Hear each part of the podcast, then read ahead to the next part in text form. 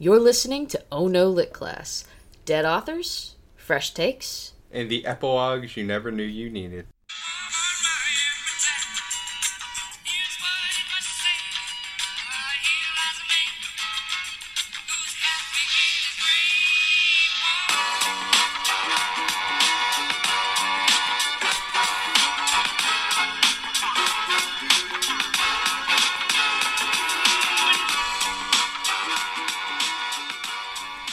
Welcome to Oh No Lit Class, the podcast that's part of your core curriculum. I'm Megan, I'm RJ. and uh, welcome to episode one, the the maiden voyage.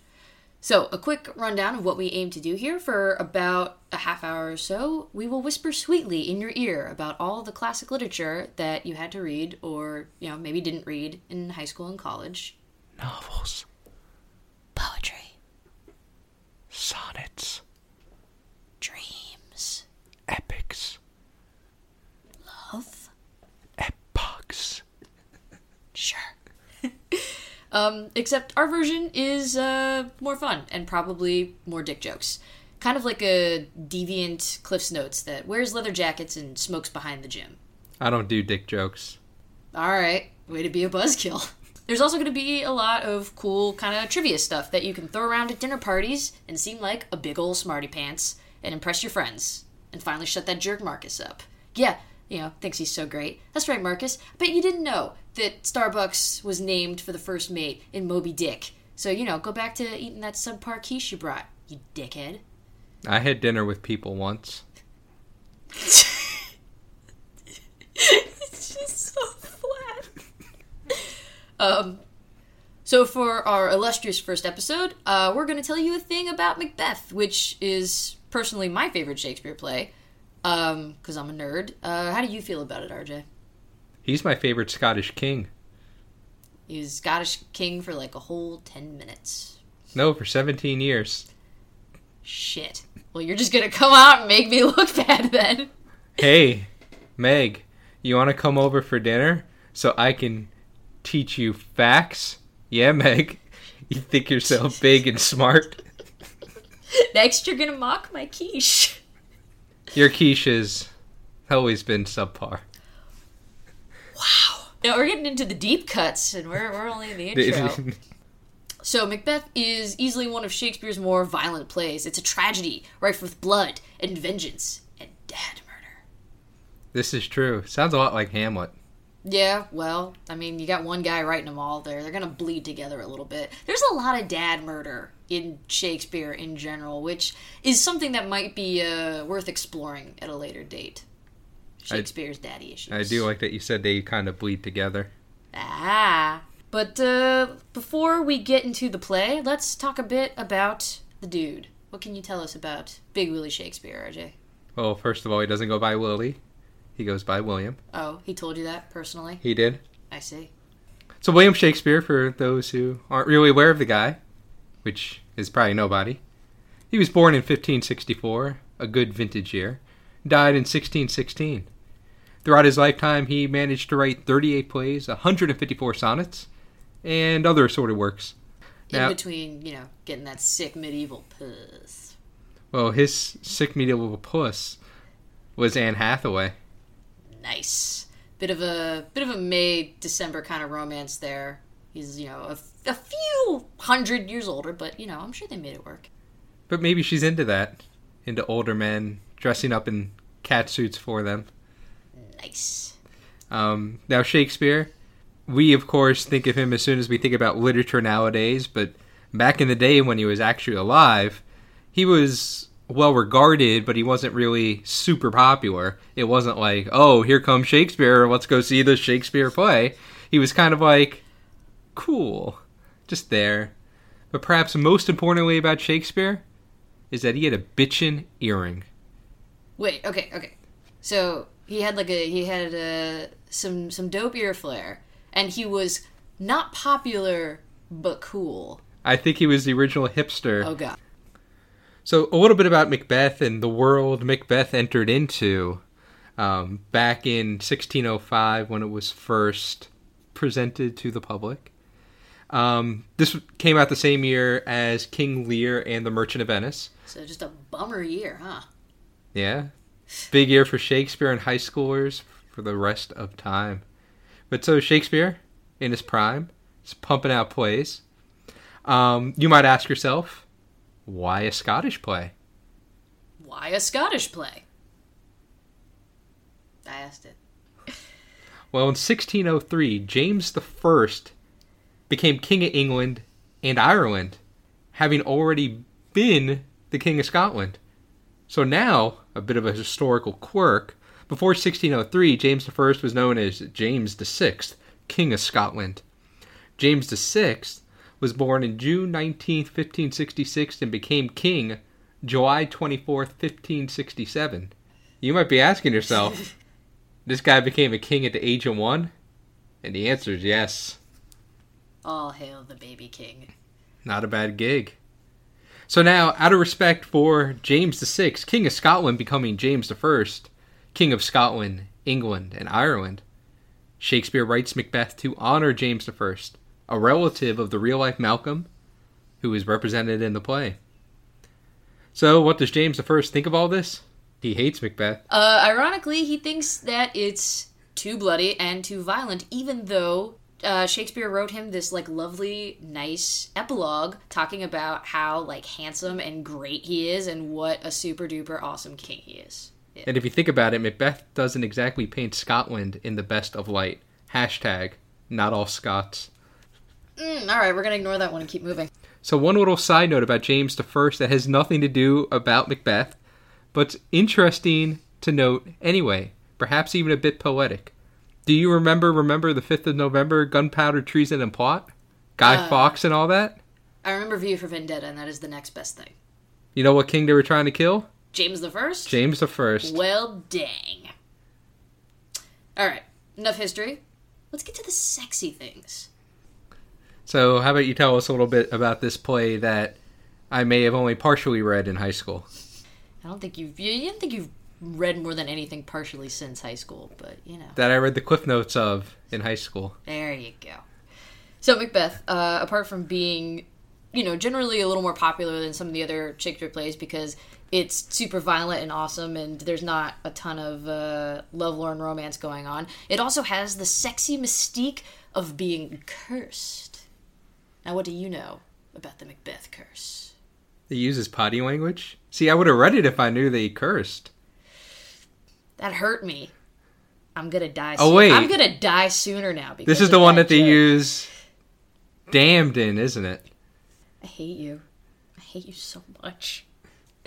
Uh, but yeah, even if you're not familiar with the play, it's the the curse is referenced in like tons of different cartoons and TV shows and all kinds of things. So basically, the going superstition is that it's bad luck to say the name of the play, even if you're performing it. Um, but it's not bad luck to say Macbeth like in the context of the play, like "Hey, sup Macbeth," forsooth, because reasons, you know, you you wouldn't be able to do the play, I guess. Uh, so instead of calling it Macbeth, it's often referred to simply as the Scottish play, or Mr. and Mrs. M, or some cuter stuff like Mackers or Mackie B, which is it's precious and I love it. I get this uh, this visual of like, ladies and gentlemen, tonight for your viewing pleasure we present Mackers. Oh, you got anything to add there? Nope. Okay, moving on. The myth is that Shakespeare used real witch spells, and so for that they cursed his play, which I don't know, like he was just like hiding in the bushes while they were doing like incantations or something. No idea. So, um, on the one hand, a lot of this is probably just, you know, it's theater folklore and hazing little baby actors. And because it's like, you know, imagine being like the veteran actor and being like, oh, yes, I remember in this very theater, a lighting fixture crushed our Lady Macbeth to death. Um, and in fact, more people have been documented dying in accidents while performing Hamlet than Macbeth. Um, so there's there's a good dinner party uh, bit of trivia for you. But on the other hand, there's some weird stuff that's happened. In an 1849 performance in New York at the Astor Opera House, uh, there was these two actors who were having beef or whatever, and one of them was in the play, and then the other one showed up with like a posse, and they started fighting, and they whipped up the audience into such a frenzy that there was a riot, and more than 30 people were killed. When Laurence Olivier played the title role in 1937, uh, a weight above the stage mysteriously came untied and crashed down within inches of the actor. So that joke that I just made before now seems like it's really in poor taste because Laurence Olivier was actually almost crushed to death by a lighting fixture. He was asking for it. Probably. So this same production unwisely chose to use actual swords in their fight scenes, and the tip of one of the swords broke off, flew into the audience, and hit a dude, which gave him a heart attack, and then he died. And that's not all. There's more. There's more. There's more. In 1953, Charlton Heston was playing Macbeth, which that on its own is already just a great mental image. Um, and he suffered severe burns on his legs. It was later discovered that his tights had been soaked in gasoline, It was those damn dirty apes. more than likely. But there's a 1942 production that holds the record for the most misfortune. Three different actors died during its run, and the costume designer killed himself right after the premiere. Holy shit. So, like, maybe this isn't the best thing to start a podcast on in retrospect because we're probably going to be, like, struck by lightning here in our apartment before we can even finish it. When I die, I hope to have a dinner party with friends in heaven. God damn it. Well, that's just how we do things on Oh No Lit Class. Alright, that's enough spooky times. Let's crack open this scotch egg. So, the play opens with some shit. Okay, hang on. Got It opens with shit. Yep. As most medieval plays do. So it opens with a trio of witches who are outstanding on a heath or a moor or a fen or whatever it is witches in Scotland are want to stand on, and they're figuring out a way that they could just kind of screw shit up for everybody. A majestic mountainside. Whatever. So, what were all those witches doing out on that Heath Ledger mountainside thing? Oh God. Uh, they were planning on uh, messing some stuff up for people. They were saying we're going to fuck some shit up, and the other witches were like, "When?" And the first witch says, "When the hurly burly's done," which is a great word. Hurly burly. You're giving me nothing. And so they decide that they're going to just uh, spout some prophecies, mess with some people. Uh, and so at that same time, Macbeth, the Thane of Glamis, or the, the Lord of Glamis, which is spelled like Glamis, and I was mispronouncing it the wrong way for uh, a very long time. And it's kind of a bummer because it's like it would have been great if he was like the Glam Lord. Like David Bowie? Yes. Like a beautiful Scottish David Bowie. That's what you should imagine right now. When you're imagining Macbeth and his trusty sidekick Banquo out killing uh, soldiers on the, the Scottish heath or moor or whichever, you should picture David Bowie in like just a big, stretchy, glittery leotard and face makeup with a big sword. So, uh, majestic David Bowie Macbeth and his pal Banquo are um, fighting for their country. And Scotland? yes, Okay. that country. I'm glad we're I'm glad we're all on the same page here. Macbeth says, "Oh, "Well, we've we've killed a whole lot of soldiers today, haven't we, Banquo? Because everyone in Scotland sounds like Sean Connery. Those are the rules. So they all sound like James Bond, Yes. who's English. Shh. Ian Fleming retconned it. Don't do this. I could do I could do an entire James Bond Ian Fleming episode. So, see, we're just we're getting ideas. I hear the go. ghost of Macbeth past. the Macbeth who we already fed dinner and needs to chill out. Please don't look at me like that. okay, so Macbeth and Banquo, after they're chilling out after the battle, and the witches appear and are like, "Hail, Macbeth, Thane of Glamis! Hail, Macbeth, Thane of Cawdor! Hail, Macbeth, King of Scotland!" So was that one of the witches? Or all three of the witches? No, that was just one witch getting progressively higher in tone. So, like, four other people were just standing around watching this happen. Yep. And so Macbeth is like, I'm only one of those things. And to this, the witches respond, Also, all of Banquo's kids are going to be kings. Bye. So, uh, Macbeth and Banquo are like, well, I mean, that'd be neat if it was true, but they don't exactly have a ton of reasons to believe a bunch of witches standing out in the middle of nowhere near a battlefield. Um, and then they get back to their main camp and they find out that the Thane of Cawdor was a traitor. And so Duncan has him executed. And since Macbeth has been such a good little murder soldier, now he's the new Thane of Cawdor. So um, it's awesome, and him and Banquo high five, and they think, oh, maybe there's something to this witch's prophecy after all, and everything's great. So he goes home to tell his wife the good news, and she says, Hey yo, why ain't you king yet? Hey, yo. Like I said, Shakespeare, hipster. do hipsters say ayo? Do hipsters sound like they're like from Brooklyn in like an '80s movie? Hey yo, I'm trying to become king here. Just like Mama used to make. I make you the king of Scotland like a mama used to." That's the great thing about Macbeth. It really represents the entire European continent. Brooklyn's on the European continent for this joke. Hey yo, I'm from Italy. Yeah. That's a spicy meatball. Oh God! All right, Macbeth. Uh, Lady Macbeth wants Macbeth to kill the king, and Macbeth is really surprised by this, and he's like, "What? No, why?" And Lady Macbeth reiterates, "No, kill the shit out of the king." And Macbeth is reluctant, as you might imagine. Why? Um, well, for starters, Duncan's a pretty good king. Everybody's pretty chill with him. He just promoted Macbeth, so they're on pretty good terms. And also, they're sort of distantly related in like a medieval inbreeding kind of way. So he really doesn't want to do it. So, to his reluctance, Lady Macbeth says, Look, suck it up, pull your big boy britches up, and listen. You know, I know that we don't have any kids or anything like that, but if we did, if we had like a sweet little. He's making dick sucking faces at me right now. I just want you to know that. I'm trying to do this thing for you, and he's literally pretending like there's a big old dick in his mouth. He's just making my life hard. So Lady Macbeth says, if I had a sweet little infant baby and I was cradling it in my arms and maybe I was like breastfeeding it and it was a tender moment and you said, kill our baby, you know what? I fucking head against the counter and I beat it over and over again and kill it until it was dead. Because that's how much I love you. And after that, Macbeth decides, okay, yeah, I'm gonna do this thing. A wise decision. I hate you. I hate you and I want you to die. Why? No, that's not true. I love you.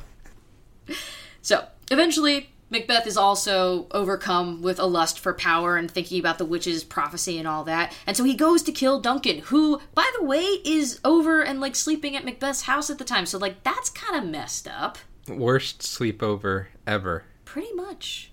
Except Except. that time I slept over at my friend Jake's house and he peed on me. Yeah, okay. Um, I mean, he didn't murder you in your bed, but peeing on you's pretty gross. I mean, unless you wanted him to. I don't know your life. So Macbeth feels guilt over his honestly kind of messed up actions because he knows he's about to go do a bad thing, and he hallucinates a bloody dagger hanging in the air. But he doesn't really read into it. He's kind of like, oh, it's, it, this probably doesn't mean anything bad. What else would you dream about in what year was this? I don't know. He's not dreaming though. He's walking to go kill Duncan, so you might want to read that joke. Wait, he's not dreaming, he's just seeing it? Yeah, he hallu- That's why it's a hallucination and not a dream. Did you put tape on my leg? We're rolling. Yeah, I'm, I'm sorry. I'm parting the curtain. Put tape on my leg. Um, yeah, you know, he's just like, this, this is no biggie. This is chill. This is gonna be fine. And then he stabs Duncan a whole bunch. So afterwards, Macbeth uh, returns to Lady Macbeth, and you know he's had a hard night, and he's kind of whining about it. And he's like, I had to kill him, and it was really scary, and it was hard, and I saw a bloody dagger in the air. And Lady Macbeth's just like, handle it. Uh, so then she goes about framing the guards. She gets them drunk so that they, you know, pass out and they don't remember anything. And she uh, gets like Duncan's blood all over this knife, and uh, she lays it by the guards so it looks like they did it.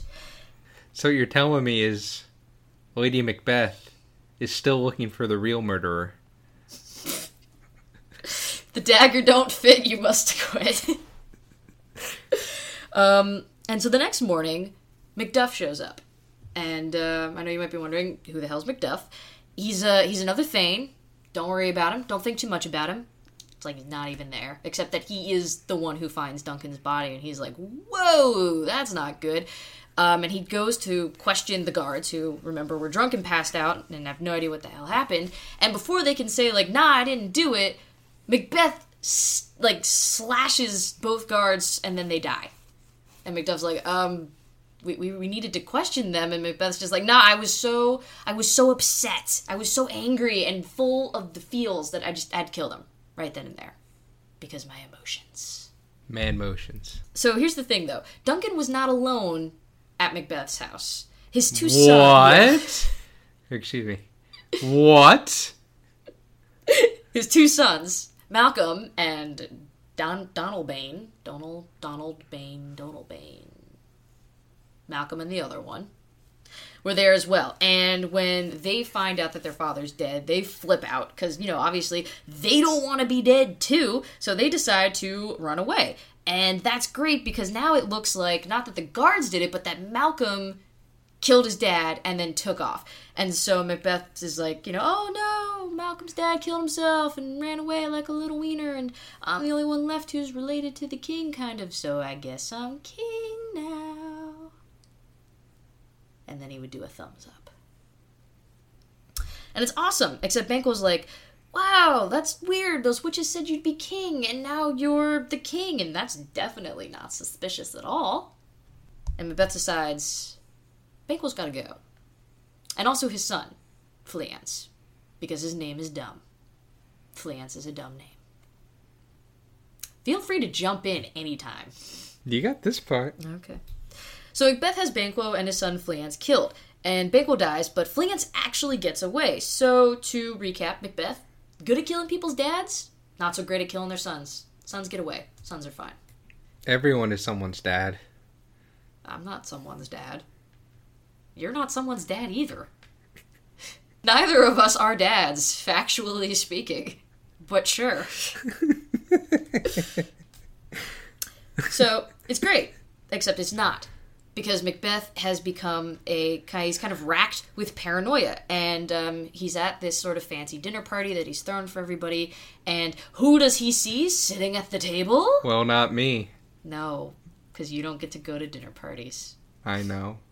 He sees Banquo's ghost, and as you would imagine, he flips shit and he starts screaming at it. Hey, someone call the Ghostbusters. What is wrong with you? And he yells, I ain't afraid of no ghost. no, except he super is afraid of no. He's, he's afraid of all ghosts, every ghost, Banquo's ghost. And so he just starts shrieking at the chair, and he's like, "I see that Banquo!" and you know, gibbering, and there's probably like spit going on. It's super gross, and this kind of you know puts a damper on the dinner party. And Lady Macbeth has to clean up his mess per usual, and she's just like, "No, he's he's fine, he's cool." Soup, bad soup. Didn't agree with him. Go home. Dinner party's over. So Macbeth is kind of in a rough place right now. So he goes back to see the witches again. So they could tell him that he's pretty and everything's to be okay. And so the witches tell him three things. First, no man born of a woman can harm you. And Macbeth's like, eh, it's very specific wording, but I won't think too much about that. Sure, neat. I'm effectively immortal. Because every man's born of a woman, as opposed to, you know, everyone being someone's dad. And the witches also say, And you're safe until Great Birnam Wood comes to Dunsinane Hill. and Macbeth says, Well, I mean, that's the forest doesn't move. It's not like someone's just gonna cut down the trees and carry them up to the hill or anything like that, because that'd be that'd be crazy. And then the witches say, Beware Macduff. and Macbeth says, Who? Mac- Macduff. He hasn't been in the play much, but, you know, he's he's been there. And he doesn't like you. And Macbeth goes, Ah, so you're saying I should kill his family. No, no, I said beware Macduff. And Macbeth says, All right, gonna kill Macduff's family. And he does. Turns out Macbeth is a pretty terrible king and a pretty terrible dude. Um, if you're gonna, you know, think about like Scar in The Lion King, when the land just literally withers and dies rather than put up with his shit, that's basically what's going on here.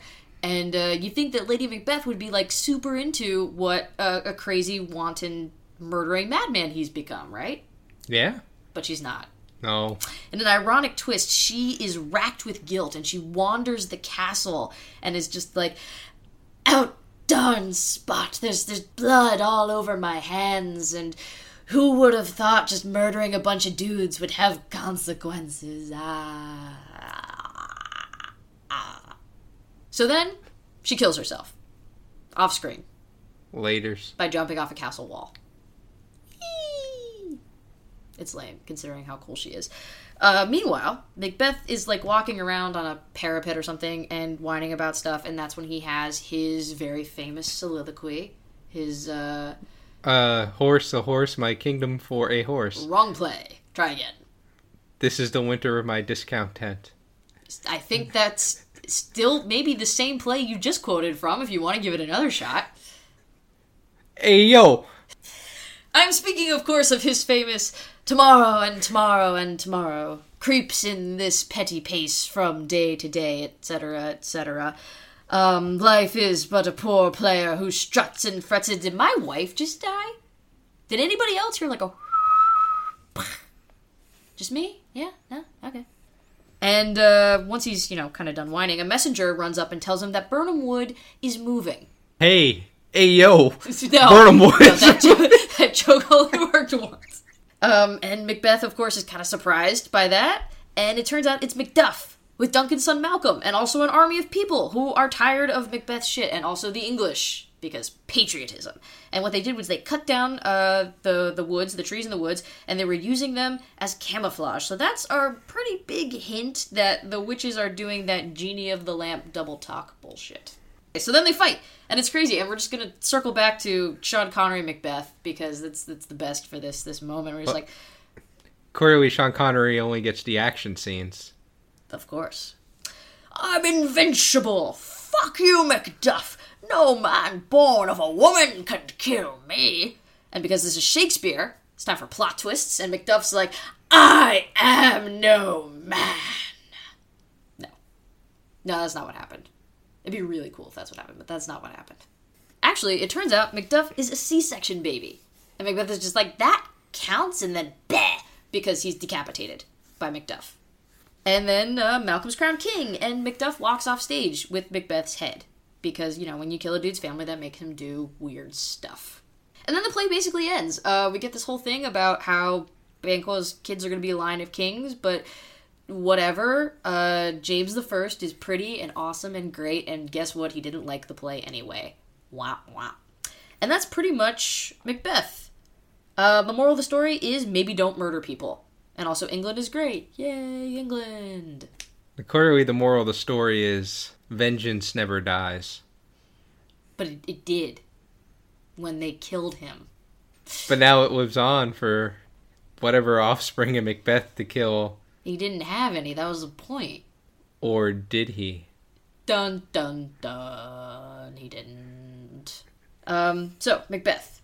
Less dick jokes than the other Shakespeare plays, but a good one to maybe introduce the youngins to because you know they'll be like, "Oh, everybody's talking weird and wearing doublets and blah blah blah," and you can be like, "Nah, it's okay. Everybody murders the shit out of everybody else. It's cool. You'll love it." And you know maybe they'll give it a shot. And so uh, we could talk about now some different adaptations of this Shakespeare play we all know and love now. Well, before we talk about adaptations, we could talk about how originally this was performed on the stage. Y- yes, as plays often are. Now, one of the interesting things that I've really never thought about before until we were going to do this episode and doing my research is that you, we can't just go look at a video of the original Macbeth play. And so, really, anything's an adaptation. Phone of- recorders were shit back then. It's true. They only had potatoes to record with. But so what we know about the original plays for all of Shakespeare stuff is what people wrote down. And when it comes to Macbeth, there's only one known eyewitness account that's ever been written about Macbeth. The most hipster. And what's interesting about this one eyewitness account is it doesn't mention the witches uh, scene when they're talking about no man born of a woman. They don't mention the bloody dagger, and they definitely don't mention Birnam Wood. And that's definitely mentioned in the play, but for whatever reason, this wasn't shown on the stage. Um, and so we don't know if this just wasn't part of the production originally and it was just what Shakespeare wrote, but he didn't actually want performed, or the one eyewitness who wrote this kind of didn't care and was kind of lazy. So either he like dozed off at key parts, or Shakespeare looked in the budget and they just didn't have enough for Birnam Wood. That's true, and will be one of the mysteries lost to time. One of the other things to think about when it comes to adaptation is all the people at the heart of this play were real people. And so we already talked about reasons why Shakespeare might have wanted to write a play about a Scottish king that lived about 400 years before, um, wanting to suck up to the new, formerly Scottish king of Scotland, the new king of England and Ireland. Who was a baby? Question mark. He was, well, no, he wasn't a baby anymore. He was a baby at some point. We were all a baby at some point, just like we're all a dad. So, for example, Duncan, who starts off as king in the play Macbeth, apparently was a pretty shitty king, and he only had a reign of about six years before Macbeth killed him on a battlefield. There was no bad sleepover or anything like that. Um, Macbeth killed him in the heat of battle, as one would in 1040. So, so Shakespeare turns Macbeth into like backstabby coward jerk. And not only that, Macbeth uh, was apparently a pretty good king. He was a king for 17 years once he took over, and his time as king was known as a time of peace and prosperity. So more like Mufasa than Scar. Correct. Huh. And it was 17 years later when Malcolm, son of Duncan, came back out of exile and decided to kill Macbeth. Apparently, vengeance is best served 17 years later. Um, unlike the play, Macbeth actually did have a pretty good claim to the throne. He wasn't just some nobody who became king. Him and Duncan were apparently pretty equal, um, and it was a rivalry, and that's why they fought on the battlefield. It was an old school duel. Dude, Big Willie Shakespeare did Macbeth dirty. Yeah. Whereas maybe Shakespeare did Macbeth poorly. He did Banquo a favor because Banquo was actually an accomplice alongside Macbeth in the killing of Duncan, which is the complete opposite to the character we have in the play. Um, and perhaps another interesting note, maybe you never thought of this before, but it came across in my research. The word rhinoceros, That that's a word, all right. Macbeth, the only Shakespeare play to use it. Huh. And there were so many other rhinoceros opportunities or rhinocertunities in his other plays. Tragic. That's why I don't think of Macbeth as the Scottish play, because there's Scots all over Shakespeare works. There's only one rhinoceros play. Ladies and gentlemen, for your viewing pleasure tonight, we are proud to introduce the Rhinoceros play. So back into different adaptations. So yeah, it's kind of interesting that you're, you're talking about that because now it's like that'd be really cool to see um, a Macbeth play that's like more historically accurate and could kind of redeem the actual Macbeth's character. Like I'd be about that. That sounds really cool. Um, you know, cut the poor dude a break. Uh, but what we do have, that doesn't exist yet. But now you, now you can make it, now that you know the truth. But there are some pretty cool uh, adaptations of, of this play because it's such a cool and popular play.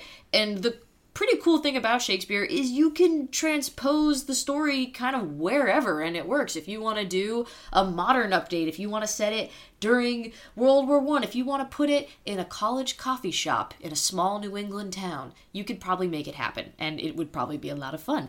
Uh, you get all these different cool interpretations, and even uh, something as simple as just a line reading can vary hugely depending on whether you have Charlton Heston or Sean Connery playing the character. Like, you know, go ahead, go go on YouTube right now. Poke around. There are like dozens of different videos uh, comparing different actors doing like just the Macbeth soliloquy, for instance. But don't don't do that if you're driving. Wait, wait until you're parked. Uh, so there's a, a BBC TV version with Patrick Stewart. It takes place in kind of like a, a 20th century uh, war zone kind of thing, like in like a military hospital and stuff, and that's pretty cool. There is an Indian one called Maqbool that takes place in uh, the modern kind of gangster underworld of Mumbai.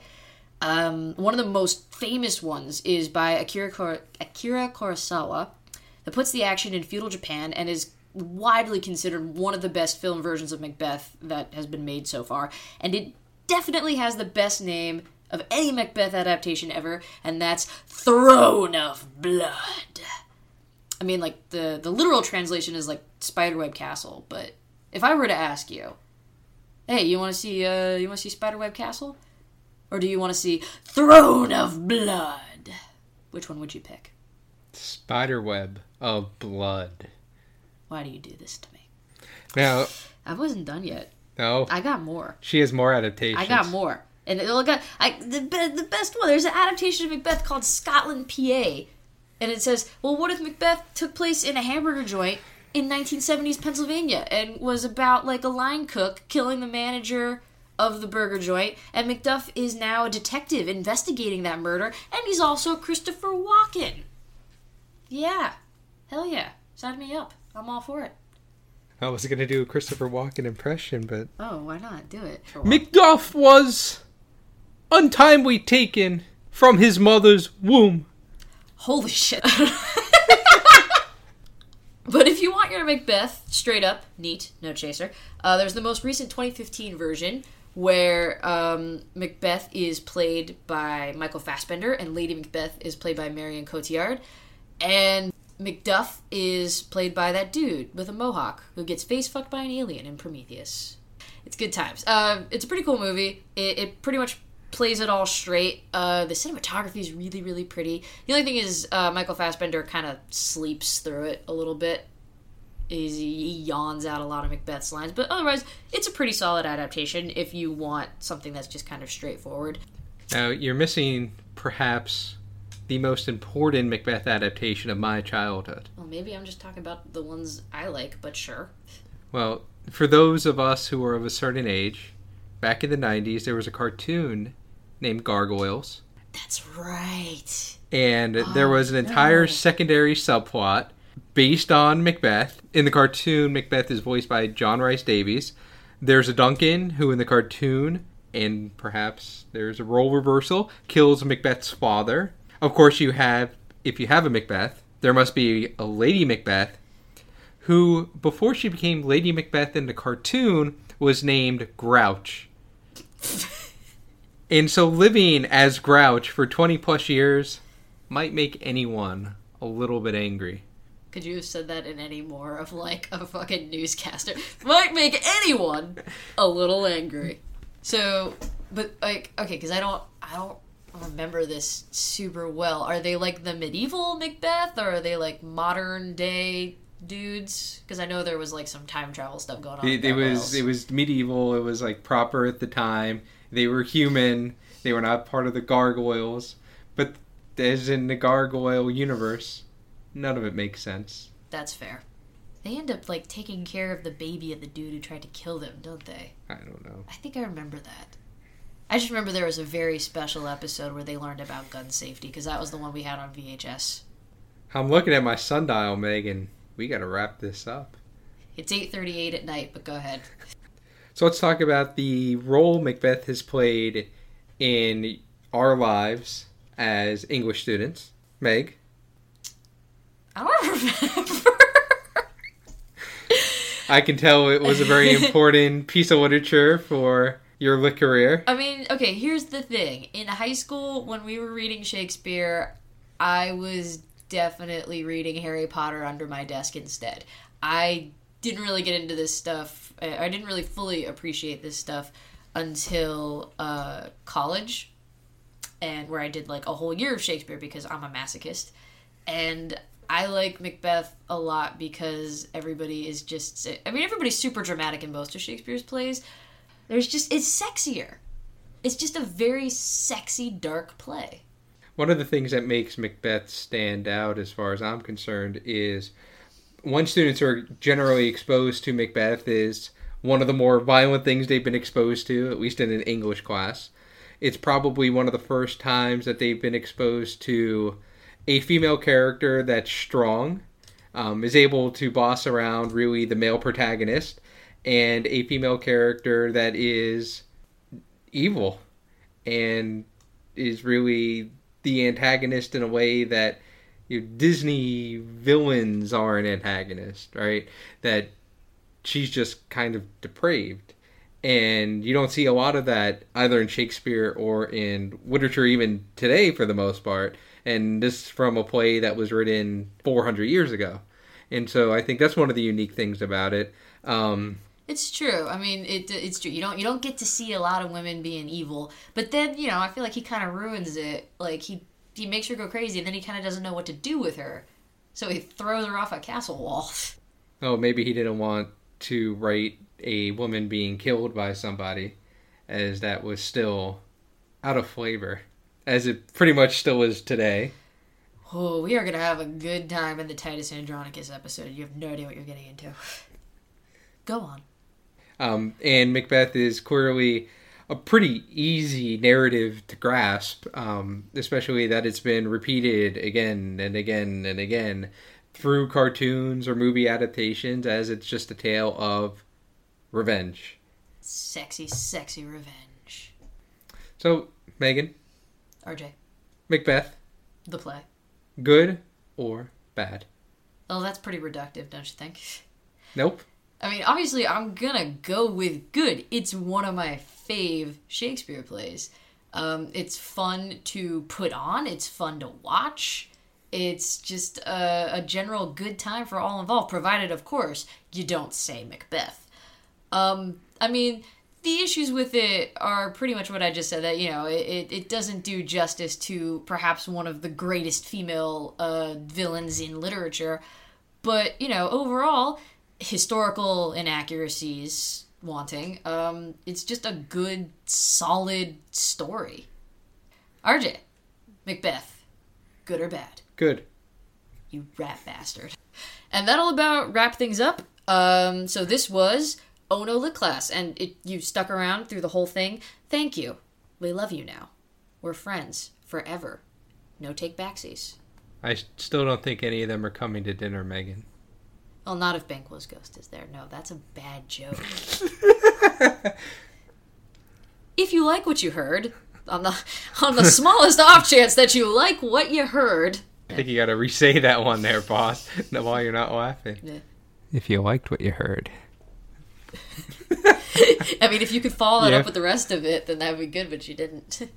Consider subscribing to us on iTunes and finding us on our litany of social media outlets. Such as Facebook, um, and onolitclass.tumblr.com, and more to come probably.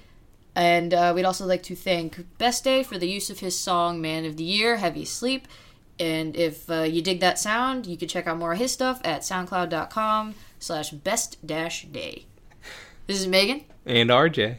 and this was Ono Lit We love you. Bye.